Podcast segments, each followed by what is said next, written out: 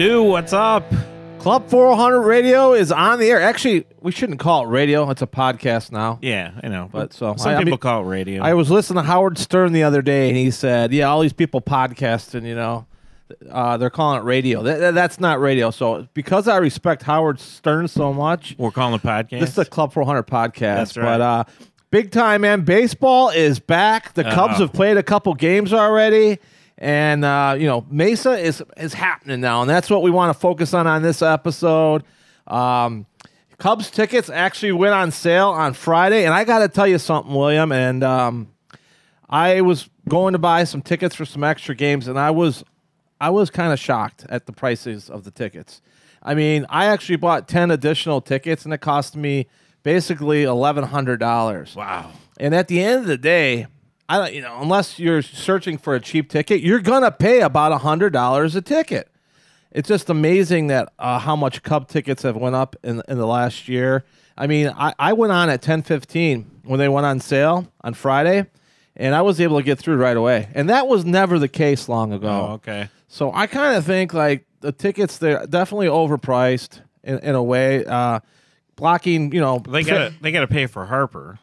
yeah. Oh, oh, wait. No, no, who at this point is still sitting at home waiting for a deal. I, I, I'm guessing he's going to land with the Phillies, and who knows? Maybe he already did by the time we recorded this. But um, so that gets into our next thing, um, our contest that we're having for two opening day tickets. Yeah, we're gonna help these people instead of having them pay hundred dollars per ticket. We're Exactly. giving away tickets. We are giving away two tickets to opening day, and part of the caveat is if you want to meet us over at Output, which is located right by the Cabaret Metro, uh, I'll buy you a couple beers too. So not only you get two tickets, you get two beers. Two tickets. If and you're two 21, beers. of course. We always Right. have to throw it if you're 21 out. So And people are responsible for their own air travel if there's coming from another state, right?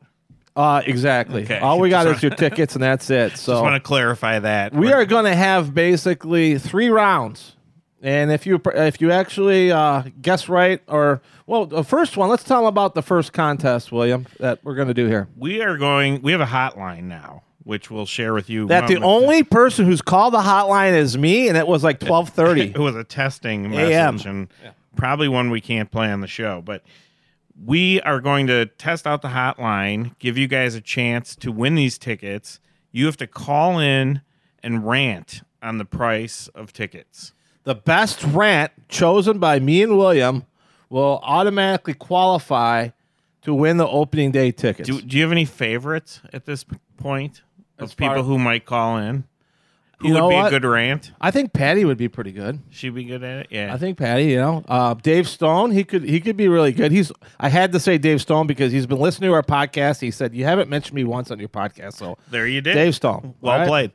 You know who who would be uh, funny would be Bob Iback. He won't call, but he- Yeah. he, likes to bitch about the price of tickets. Uh, Danny Rocket, he's a ranter. Oh, he so might. I mean, we kind of Danny, we're not stealing your ranter theme here, okay? But we we just want to hear your thoughts and be as creative as possible because it's this is not content, it's creativity for your best rant of being pissed off that Cub tickets are so expensive. And and you must uh, keep in mind the rules. You might find yourself on the podcast if your rant is good enough. Exactly. We're gonna play probably a couple of them, but the, we'll definitely play the winners on next week episode. William, what's the phone number? Do you know it?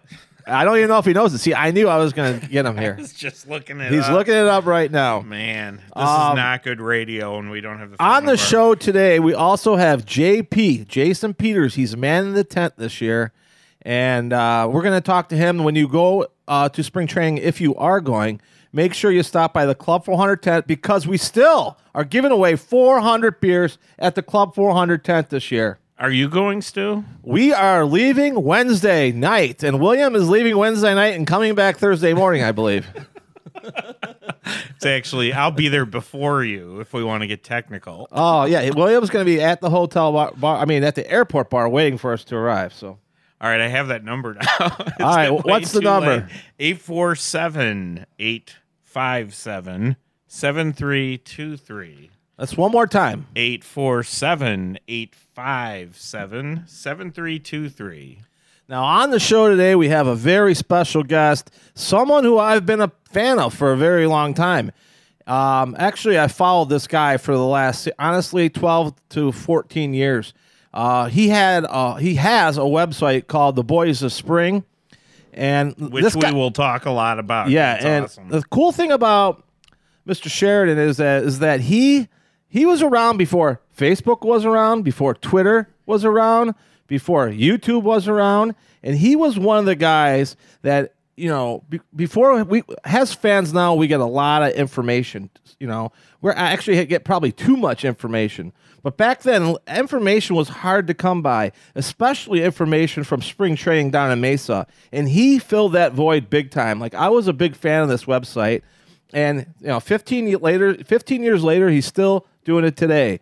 I want to give a warm welcome to our guy Tim Sheridan. On Saturday, Tim Sheridan did uh, went to the ballpark for his 36th time to be the Cubs spring training PA announcer. What did that feel like, Tim? What does it feel like every single year, the first day and the first game of spring? Well, the first game every spring is always something special because uh, generally the weather is incredible here in Arizona that this time of year, and and actually it rained, you know, the last couple of days before the opener, so we were a little worried. But then, of course, like everything, the sun comes out, a little cooler than normal, but you know, there's all that anticipation of a new year. It's very exciting for me um, just to be back every year. I never thought um, 36 years ago that I would be back doing it every year for 36 years. So I just feel lucky to, you know, be part of it. And becoming a Cubs fan is like I got to pinch myself, and I'm kind of not dreaming every year when I come back to do the PA. But it's an awesome experience, and uh, I'll keep coming back as long as they'll have me. And, and you walk into that ballpark with your World Series 2016 championship ring. Not a lot of people could say that. Well, I don't actually wear the ring to the ballpark, but uh, I, I certainly could. Um, but I, you know, it's one of those things where I'm a little careful when and where I bring it out. So, ha- as you know, on Club 400 Radio, we talk about fans, and I think Yes, you know mo- most of the stories that we have have had a similar uh, tone, which is you know I fell in love with the Cubs because of WGN, so forth and so on. But I th- your story is a little interesting, uh, more interesting probably than the average person. Let's talk about you, Tim, and how you became a Chicago Cubs fan.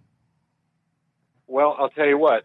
I it is a little different my story, and that is I became a Cubs fan because the very first spring I got involved uh, with the public address over at the old Hohokam Park. Uh, I came from a class at Mesa Community College. They asked who wanted to help out. Boom! I raised my hand. So essentially, having quick reflexes was a good thing, and uh, I got to sit next to Harry Caray for about a half a dozen games uh, doing the PA right next to Harry Caray. So that was incredible. And then, of course, once that spring season was over, WGN was the cable across the country. So I started watching every Cubs game. And as as you may know, '84 was kind of a big year because they won the division, which they hadn't uh, done anything since the '45 World Series. So, yeah, it was. Uh, it was a great way to break in to become a Cubs fan, and and uh, I've just gotten to be a, a bigger Cubs fan ever since. So once you get it in your blood, it's uh, you know that's it. You're oh over. yeah, well that, we've heard that multiple times. So I think it's amazing. You get a job for PA announcer for the Cubs. The next minute, you're sitting next to Harry Caray. He's probably drinking Budweiser's, probably cracking you up. And then you get lucky to work for the 1984 season, which turned a lot of people into Cub fans. And here you are 36 years later. It's an amazing story. It's like stories like these is why we're doing this show. By the way, we got William here today. Uh, William, what's up? Not too much. Di- Tim, nice to meet you. Yeah, we got Dave Dew in the house. William. Dave Dew's in the house. He's my buddy. He's joining us. Hey, how's it going? Nice. And Hey, we got, Dave. we got John, the sound guy, over here too. So I want to introduce everybody to you. Hey, how are we doing? Tim? Beautiful. We actually, I, I'm I, doing great. I was a public address announcer when I went to school out at Western. I did uh, the Oh, nice. basketball and baseball. And baseball, they actually had me play the organ while I was doing it too. well, it's- if you're that talented, that's awesome. I had the uh, mute button on the floor, so I can use my hands to play and stuff like that. It was really fun. Oh, that's sweet. I'll tell you a cool story about Tim. So I was saying earlier, Tim, before we brought you on, that I was always a fan of you and what you did with the boys of spring, and we, we'll talk about that later. But fantasy camp were there, and we're dying. And like Wednesday, I think it was either I think it was Wednesday. Guess who comes walking in the dugout? Tim Sheridan. I was so happy to see him because we had an extra guy, and I didn't know who he was at first, but it didn't take me long to put everything together. And I'm like, oh man, this is awesome. A guy I've looked up for a long time. So Tim, let's talk about oh, you start uh, obviously being the uh, the PA guy at Sloan Park. Oh, well, actually back then it was Hohokam Park, correct? And now Sloan Park. Yeah. And um, so you you were Actually, this. go ahead. Go ahead. I was just going to say this is the third uh, ballpark I've been at because there was the original, um, what they called Old Hohokam Park, which ended up um, being torn down after the spring of '96, and then they built uh, a new ballpark, also called Hohokam, that was ready for the next season in '97, and the Cubs were there and through 2013, and then they got Sloan built and moved over to that, and the A's took over Hohokam. They did some refurbishing and painted it a real ugly color of green. No, I'm just kidding. but I was there this uh, year. yeah, so yeah, but it's a great place to you know watch a game because uh, at Hohokam, if you're going to watch an A's game because there's nobody there, you can basically pick your seat. Not the same at Sloan Park where you know we can get in almost sixteen thousand fans. So Exactly. Uh, so you're obviously doing the PA, and you start falling in love with the Cubs, like we all have. And then you, you actually you you're actually I see that you're very talented in many different things, but you wanted to take a, a step further. Tell us about what what you started. Well, I think it was what in 2000 was it uh, the, the website? Uh, oh yeah, well the website actually was 2004. I, I got the domain. We started it in 2005. So actually, this is the 15th year of the Boys of Spring, which um, I I love the the book The Boys of Summer when I was a kid, and I thought, well, spring is my thing. So boom, kind of snatched that name. The domain was out there, and uh, yeah, I was just it, it was a way to give my love of the Cubs and my love of photography and video and and uh, kind of being around the team and let people know all those hardcore fans who wanted to know what was going on with the team ahead of uh, the regular season to put it out there online. And it's interesting because it's only 15 years ago, so it's a while, but it's not that long. But back 15 years ago, there really, I mean, spring training still wasn't being covered as intensely um, as it is now. It was kind of a very low key thing. And I had many opportunities where I'm out there and there's no Chicago writers, no Chicago photographers, nobody really around except for me and a few other people. This is kind of before they played the games over at Fitch Park, before they started, uh, you know, the games were at Hohokam, which is one of the reasons the Cubs really are happy with Sloan Park and wanted to have a new facility because they had uh, you know, separation of Fitch Park where they practiced and then Hohokam where they had the games. Now they got everything together and like the best facility in all of baseball, Sloan Park with the Under Armour Performance Center and all that, and, and the quad fields, you know, where we played the Hundley camp and all that. So um, it was pretty amazing. But the change, like I was mentioning, is is is it's now it is so saturated. You think spring training is kind of like just the start of the regular season, but it really wasn't that way. And that's why when I started doing um, photography of uh, everything I could see, like all the young players coming up, I remember going out with my little 35 millimeter camera that was a film camera, wasn't digital back then, and getting shots of like Griffey Jr. before he'd ever had his first major league at bat, you know, at Hohokam and stuff like that. Because I was always into the prospects before they, you know, came up, and so we'd shoot all the, the prospects video and photos. And for the Cubs, it was always like, who's going to be that next third baseman to you know, take over for Santo? Then you know, you had guys like Gary Scott and you know a bunch of these names that never really worked out, and a bunch of other prospects who the Cubs always touted, like Felix Pie and blah blah blah.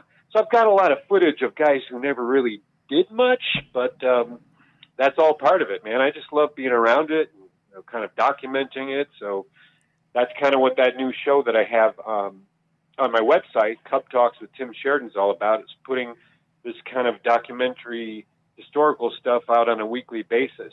So, yeah, so I'm just rambling. So can you tell can you tell us uh, on the video, especially for our younger listeners here, what were Yeah. you using to video stuff back when you started doing video, and kind of what was the inspiration behind doing video as a PA guy? Yeah. Well, I was, um, you know, was into kind of the broadcasting in college aspect of it, and then, like I say, I'd taken, I love photography and was doing 35 millimeter photos, and I was able to latch onto my first kind of uh, somewhat inexpensive consumer video camera, which was a Sony Hi8 camera back in the day. And um, those actually had tapes that recorded two hours of footage, which for me was amazing because I could just bring that thing and roll with it. So I would bring it in the press box, and it looked was, for all intents and purposes, a home video camera. But I, you know, said to Harry, "Hey, Harry, you mind if I, you know, shoot some video?" It's like, ah, you know, go ahead. Who, he didn't give a crap.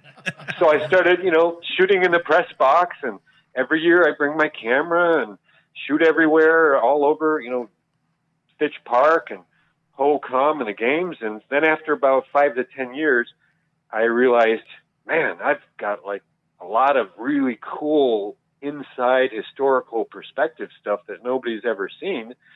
And um, I would say from like 1990 to 2000, my and, and I went to the next upgrade to video cameras eventually, but um, so from 1990 to 2000, a video camera was just an extension of my body, and my family hated it because I videotaped everything.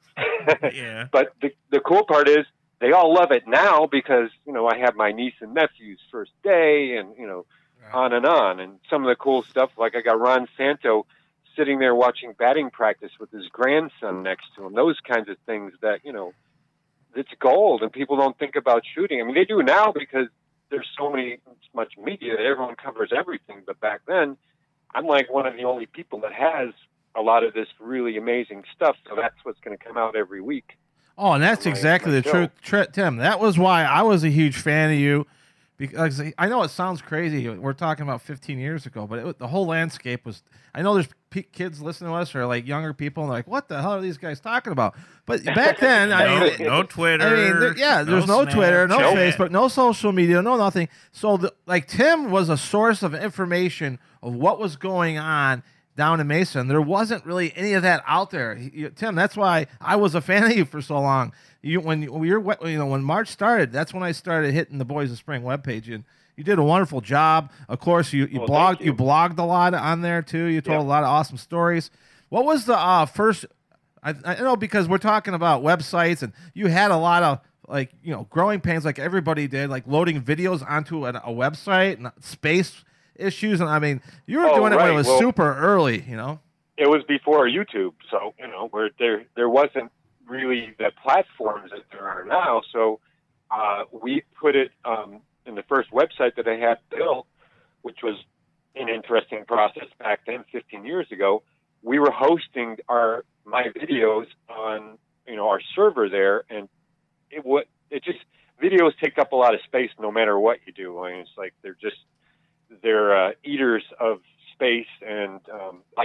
So, uh, yeah, it was it was interesting, but you know, we got it up and we got some videos to the people. Once YouTube came out, then it became a little bit easier to uh, to put the stuff out there because they had the platform. And uh, I think if you look on my my website, I mentioned the first video that I put up on YouTube was uh, Ryan Dempster doing his Harry Caray impression, and I think he did it in 2005, and I think I loaded it in 2007, um, which was not too long after YouTube was just getting going. So I think it's the first Ryan Dempster impression that's was loaded on YouTube. In fact, I'm positive because I can't see anything that's earlier.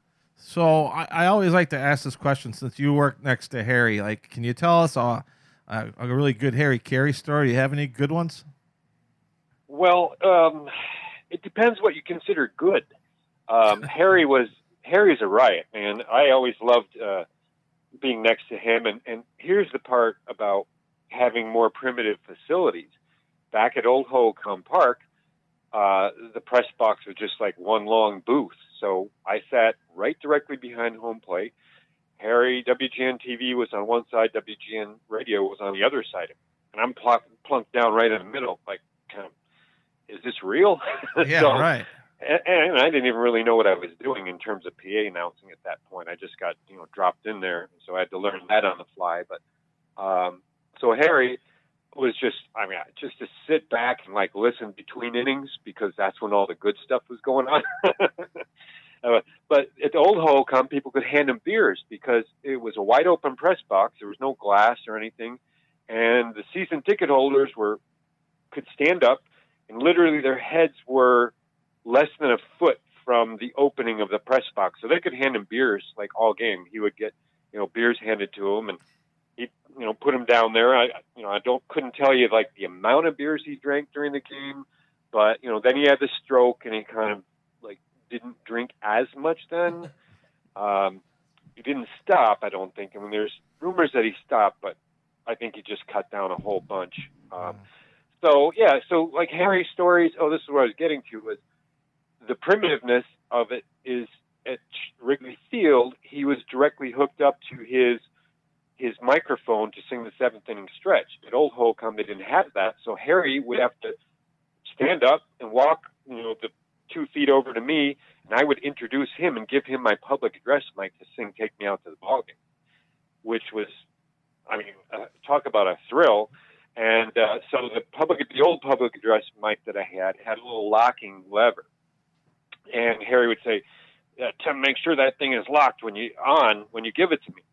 So of course I, you know, lock it on, introduce him, hand it to him, and almost invariably the first thing he would say to all the fans is, "Tim, is this thing on?" so. Yes, Harry, just like we agreed to, you know, it's on, ready to go.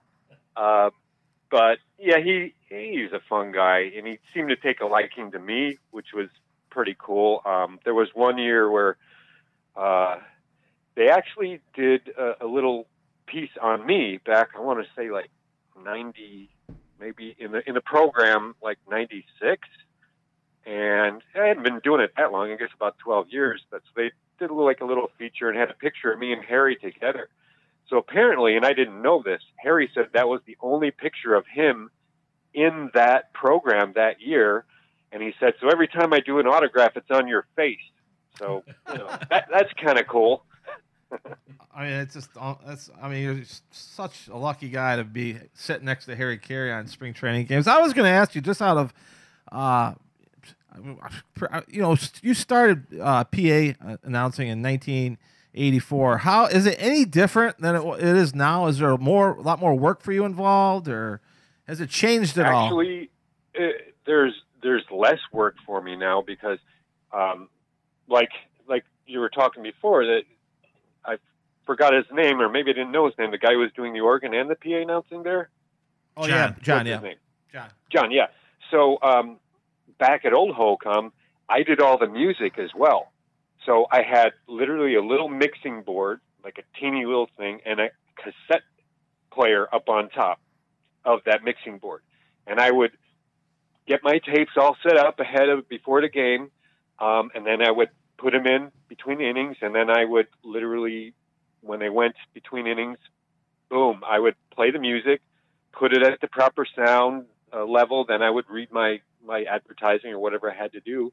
Um, so I was the music guy. I was the DJ, and it literally was my call up to what we played. So that was really fun um, to be able to kind of do that too. And uh, I still have some old tapes that uh, Sharon Pannozzo, who was the Cubs media relations director for quite a while, she gave me a bunch of um, cassette tapes that are Wrigley Field cassette tapes that they use like pregame and during the game. And so I have those. I'm like, those are like one of a kind. You're never going to see that again.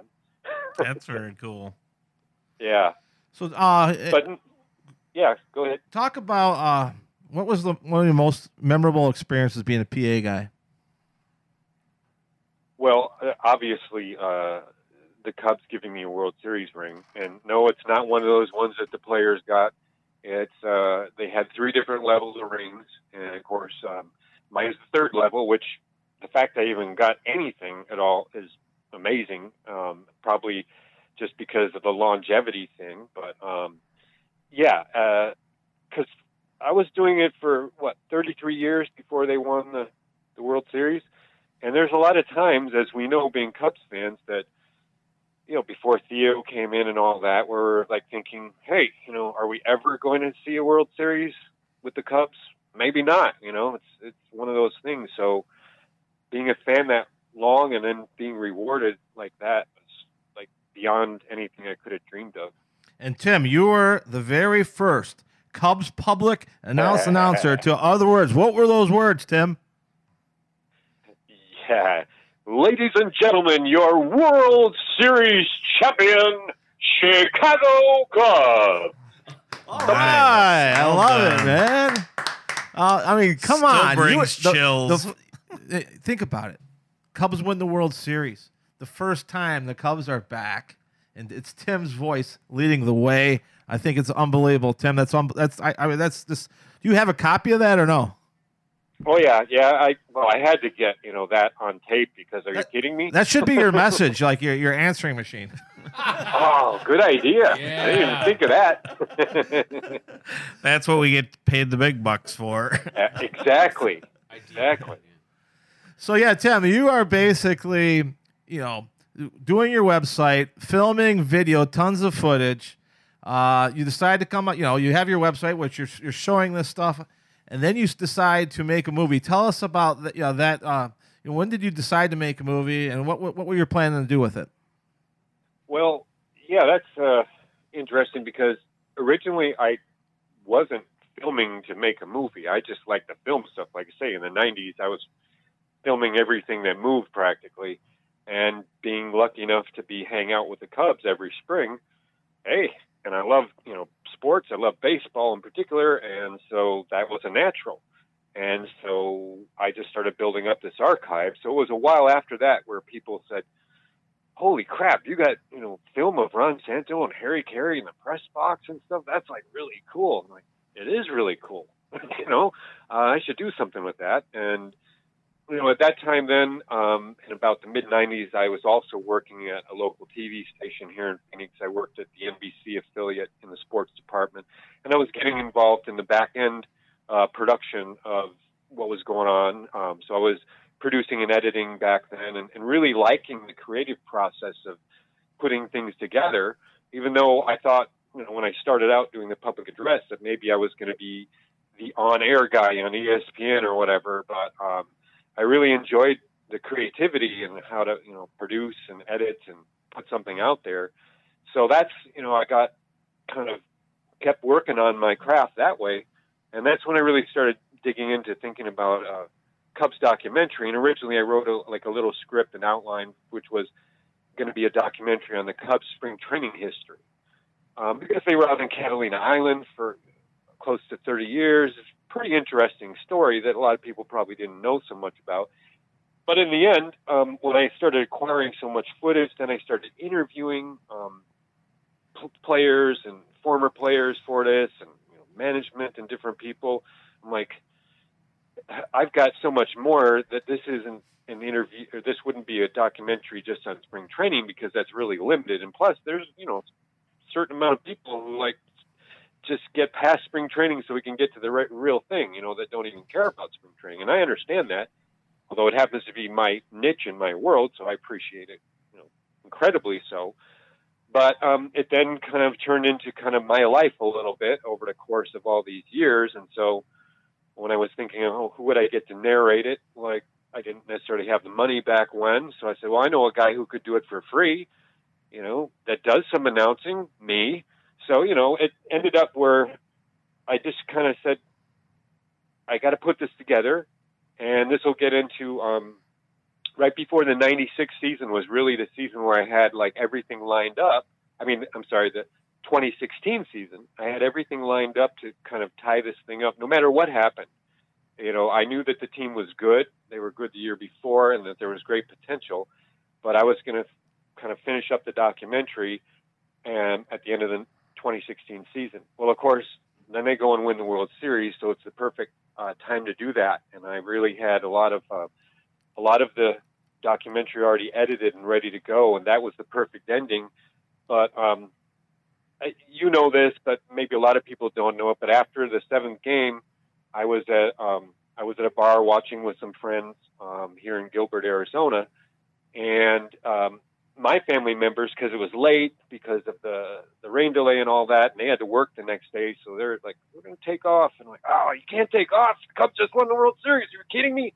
Uh, so I, you know, there was other Cubs fans all over the place, so kind of, you know, hung out with some other people. And anyhow, at the end of the night, when I'm leaving the bar and there's not many people around, um, I go to my car around the side of the bar where it was really dark and nobody else around, and I got mugged and beat up, and uh, it wasn't a good situation. I had uh, you know, a lot of significant injuries um, that I don't necessarily need to go through, but it was like about a half a year recovery um, from all of that, and so I didn't get to have my storybook finished on the documentary, and it kind of messed everything up on what I wanted to do. But you know, I overcame it. I'm alive. I'm happy to be here. I'm back announcing Cubs games, and then uh, uh, someone mentioned to me, and I was watching these uh, TED talks, which is kind of you know on a whole range of subjects, and I thought, you know, doing a 90 minute documentary is kind of cool, and it was you know, uh, kind of a dream for a while, but I've got so much stuff that I, I can't cram it all into 90 minutes anyhow. I mean, I've got a, you know, interviews with all these players that are like half hour long in itself. So why don't I do something every week and I can dole it out for the rest of my life on, you know, on my website. And I think Cubs fans would appreciate that. So that's where we are. And I'm I'll happy to be here. Yeah, what you know what, Tim? I think you know it was supposed to probably be laid out like this, and uh, you I just think so. You never know. You know, and uh, you just released your first episode of Cubs Talk last week, right? Tell us, tell the listeners Yep. how they could uh, listen in on. Uh, were you releasing it weekly, or how's that working? Yep, weekly, every Wednesday. Okay. there's going to be a new segment. So it'll essentially be um, I'll pop in and kind of talk about just briefly about what's going on with the team right now. Uh, we may this kind of might evolve too. We may have interviews with because uh, Fergie wants to do an interview. He's got his book out on the '69 Cubs, so um, we might do some of that too. But um, I'll just kind of talk briefly on what's going on with the team, give a few, you know, of my opinions. Not that anybody cares, but you know what the heck but that'll be short and sweet, and then I'll kick it to a documentary segment. You know, going back in the archives, and and each show will probably be nice and short, like between eh, probably two minutes and seven minutes max. Um, more like I want to hit like the two to three minute thing and give someone, everybody, something really cool each week that they haven't seen. And that's the thing. I got this huge archives that nobody's seen. I need to get it out there, and I want Cubs fans to enjoy it. So that's it. You know, one Cub fan to another. Yeah, exactly. We're with Tim Sheridan. Check him out on his website, boysofspring.com. That's boysofspring.com. And what I did today is I signed up for that uh, Cup Talk series, right? So I'll get a notification every time uh, Yep. once released. Yeah, It'll so come- Just put your email Got in it. It's exactly. easy. So uh, Tim, we do we do have a message here from one of our listeners. They wanted to know what do you do during the regular season? Well, that's that is a good question. Um, I actually, because of the fact that I was involved and worked for a couple different TV stations, I started a, uh, a video and film production company uh, that I still have to this day, and we we have several um, clients that we've had for long term clients over the years, and and the industry has changed in the production business as well. It's like every with the you know technology changing so we're doing a lot more online stuff with them and, and that type of thing. But um, so I do that, and then you know do a lot of watching of the Cubs and uh, thinking how I'm gonna now I've got my little weekly show to put out there and give some awesome stuff every week. So um, yeah, you know I try and try and make some money so I can keep coming back to spring training every year. exactly. and, living the dream because you definitely are living the dream. I, I just like I said, I watched your first episode, and I was you're showing uh, some of your uh, uh, collection, and one piece I saw. I want to ask you a question, but then I wanted to. the question is, what's your favorite piece of memorabilia that you've you've collected that has a really cool story behind it? But in the video, I saw you have like a microphone with Ryne Sandberg autograph on there. Like no one has that. You know, that was killer. Well, that's the microphone that I handed off to Harry Caray to sing the seventh inning stretch. So when they tore down the old Hohokam Park after '96, they said they asked me if there's anything I wanted. I Is was that, like, is that for like sale? To, is that for sale? yeah. Um, no, so that I- that's I- unbelievable. That that's that's yeah, so I figured I probably handed it to Harry about a hundred times over the years to sing the seventh inning stretch. That's cool. And stupid me, I didn't get Harry to autograph it because I, didn't I didn't think about it. But I really only had like one year in between when I got the mic, you know, for me personally, to when he passed away. So um, I didn't. But then at a at a Randy Hundley fantasy camp, Ryne Sandberg was there, and he was one of the guys that I, loved announcing his name. He was you know one of my all time favorite players. So I asked him if he would autograph it for me, and and Rhino was like, he's like, "This is a microphone." I'm like, "Yeah," and he's like, "I've never autographed one of these before." I said, "It's actually," you know, and I told him who I was. He's like, "Oh, let me hear you," and I did. Oh yeah, I remember your voice, and like, this is really cool. And he says, "What do you want me to put on it?" It's like, "Oh, I don't know, just you know your name and whatnot." He goes, "How about 1984? Since that was your first year?" I said, "Yeah, 84." So we put that on there, and yeah, so that's definitely uh, for sure my prize. William. See how I know. picked that out of that video? I was like, man, what the heck is you that? did. Yeah, I got Hawkeyes like that, Tim. But uh, I can't wait to get up there and visit Club 400, man. I haven't been, so this is yeah, I- we're, we'll get you out here for sure. And whenever you come up here, and if you need tickets, let me know. I wanted to ask you a couple Sweet. funny questions. Like, yeah, you- Okay. You, you kind of touched on it earlier. The, the- you know the hardest name you ever had to pronounce. that's uh, phew, that's a good one. Um, there are uh, there's a there's a bunch of doozies out there. Um, uh, well, let's. I mean, I know like Har- Harry used to screw them all up, as we know. You know. Yeah, but, well, we uh, didn't talk about this ahead of time, so I got to wrap. Yeah, no. a little bit. Uh, And then I was gonna, I was gonna uh, also ask. So I'll let you put that in the back of your mind. But um, okay. as far as um, have you ever sung "Take Me Out to the Ball Game" there or no? Something stretch. Have you ever done that at the? I have never done that. I've never sung that. And you know what, uh, Stu? Here's my goal. Um, this is something that I've kind of thought about the last few years, and it's really a dream. But um, I would like to do that at Wrigley Field at some point.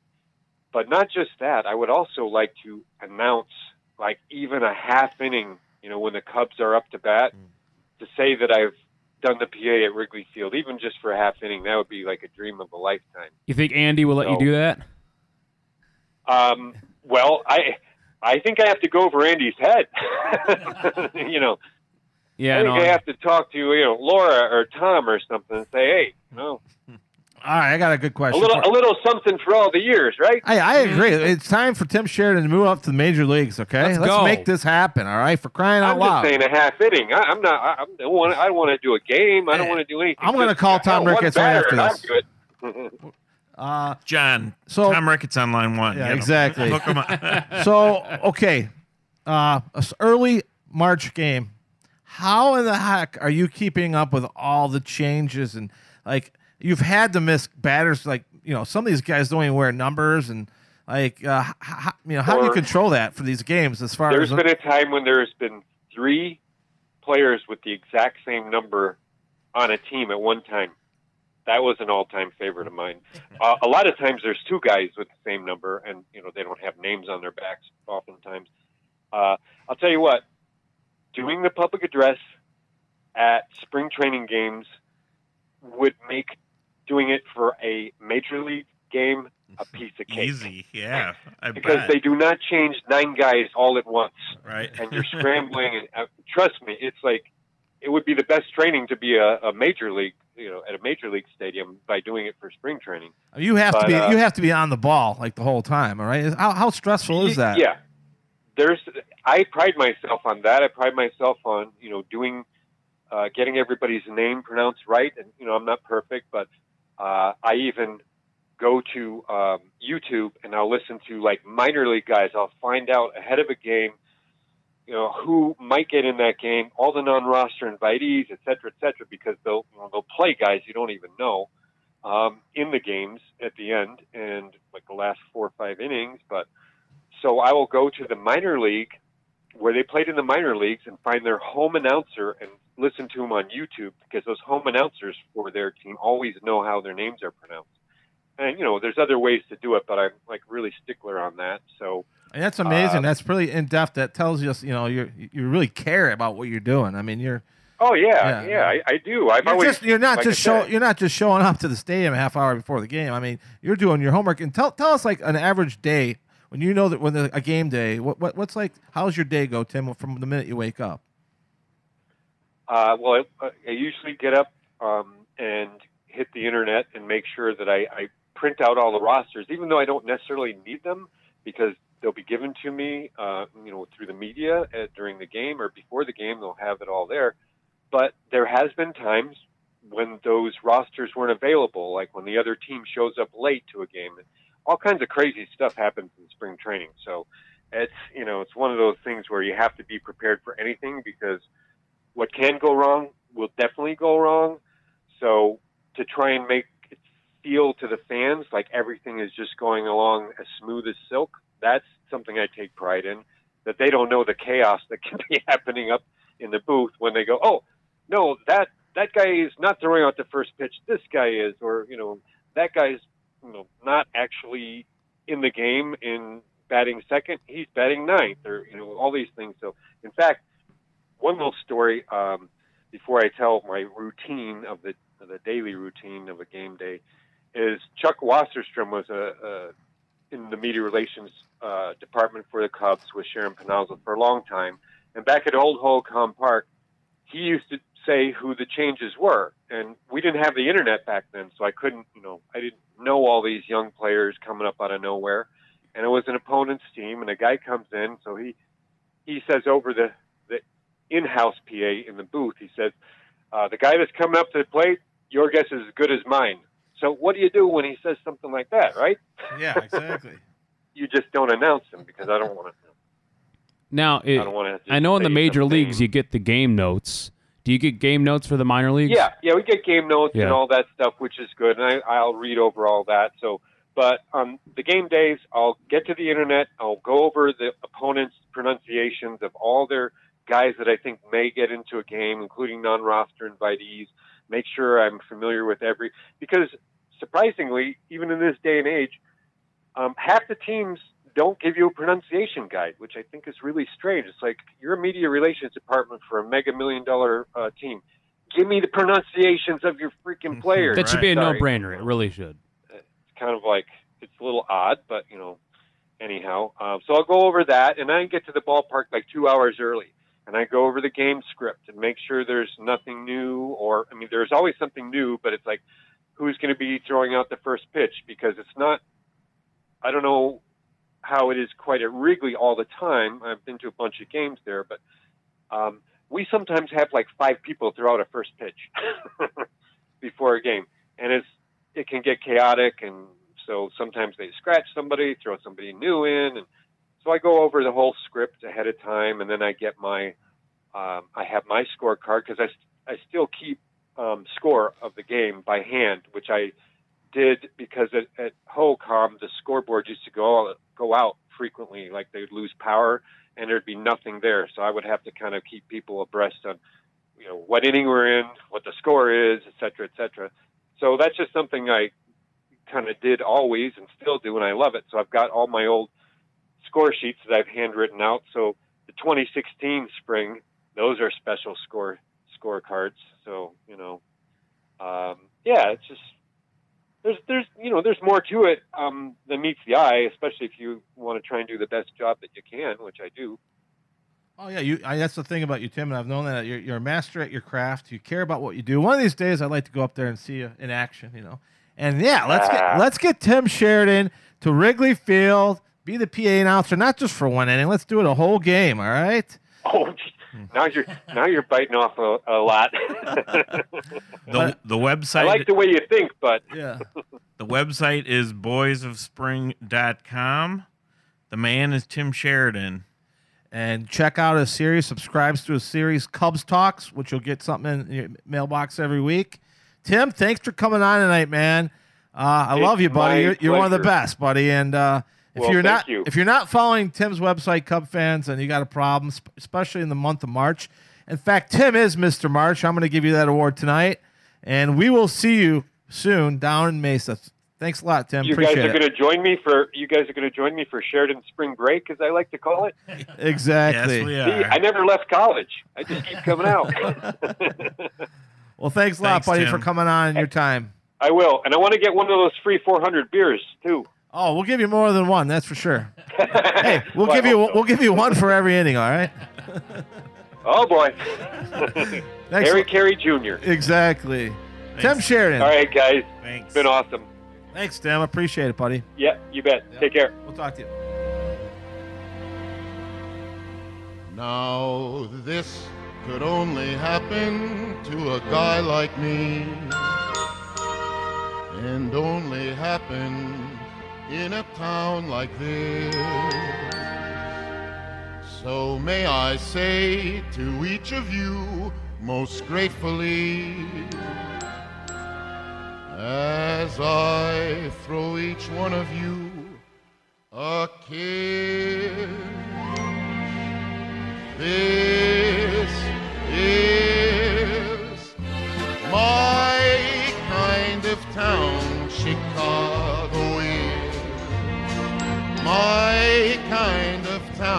Chicago is. My kind of people too. People who smile at you and each time I roam, Chicago is calling me home. Chicago is why I just grin like a clown. It's my kind of town.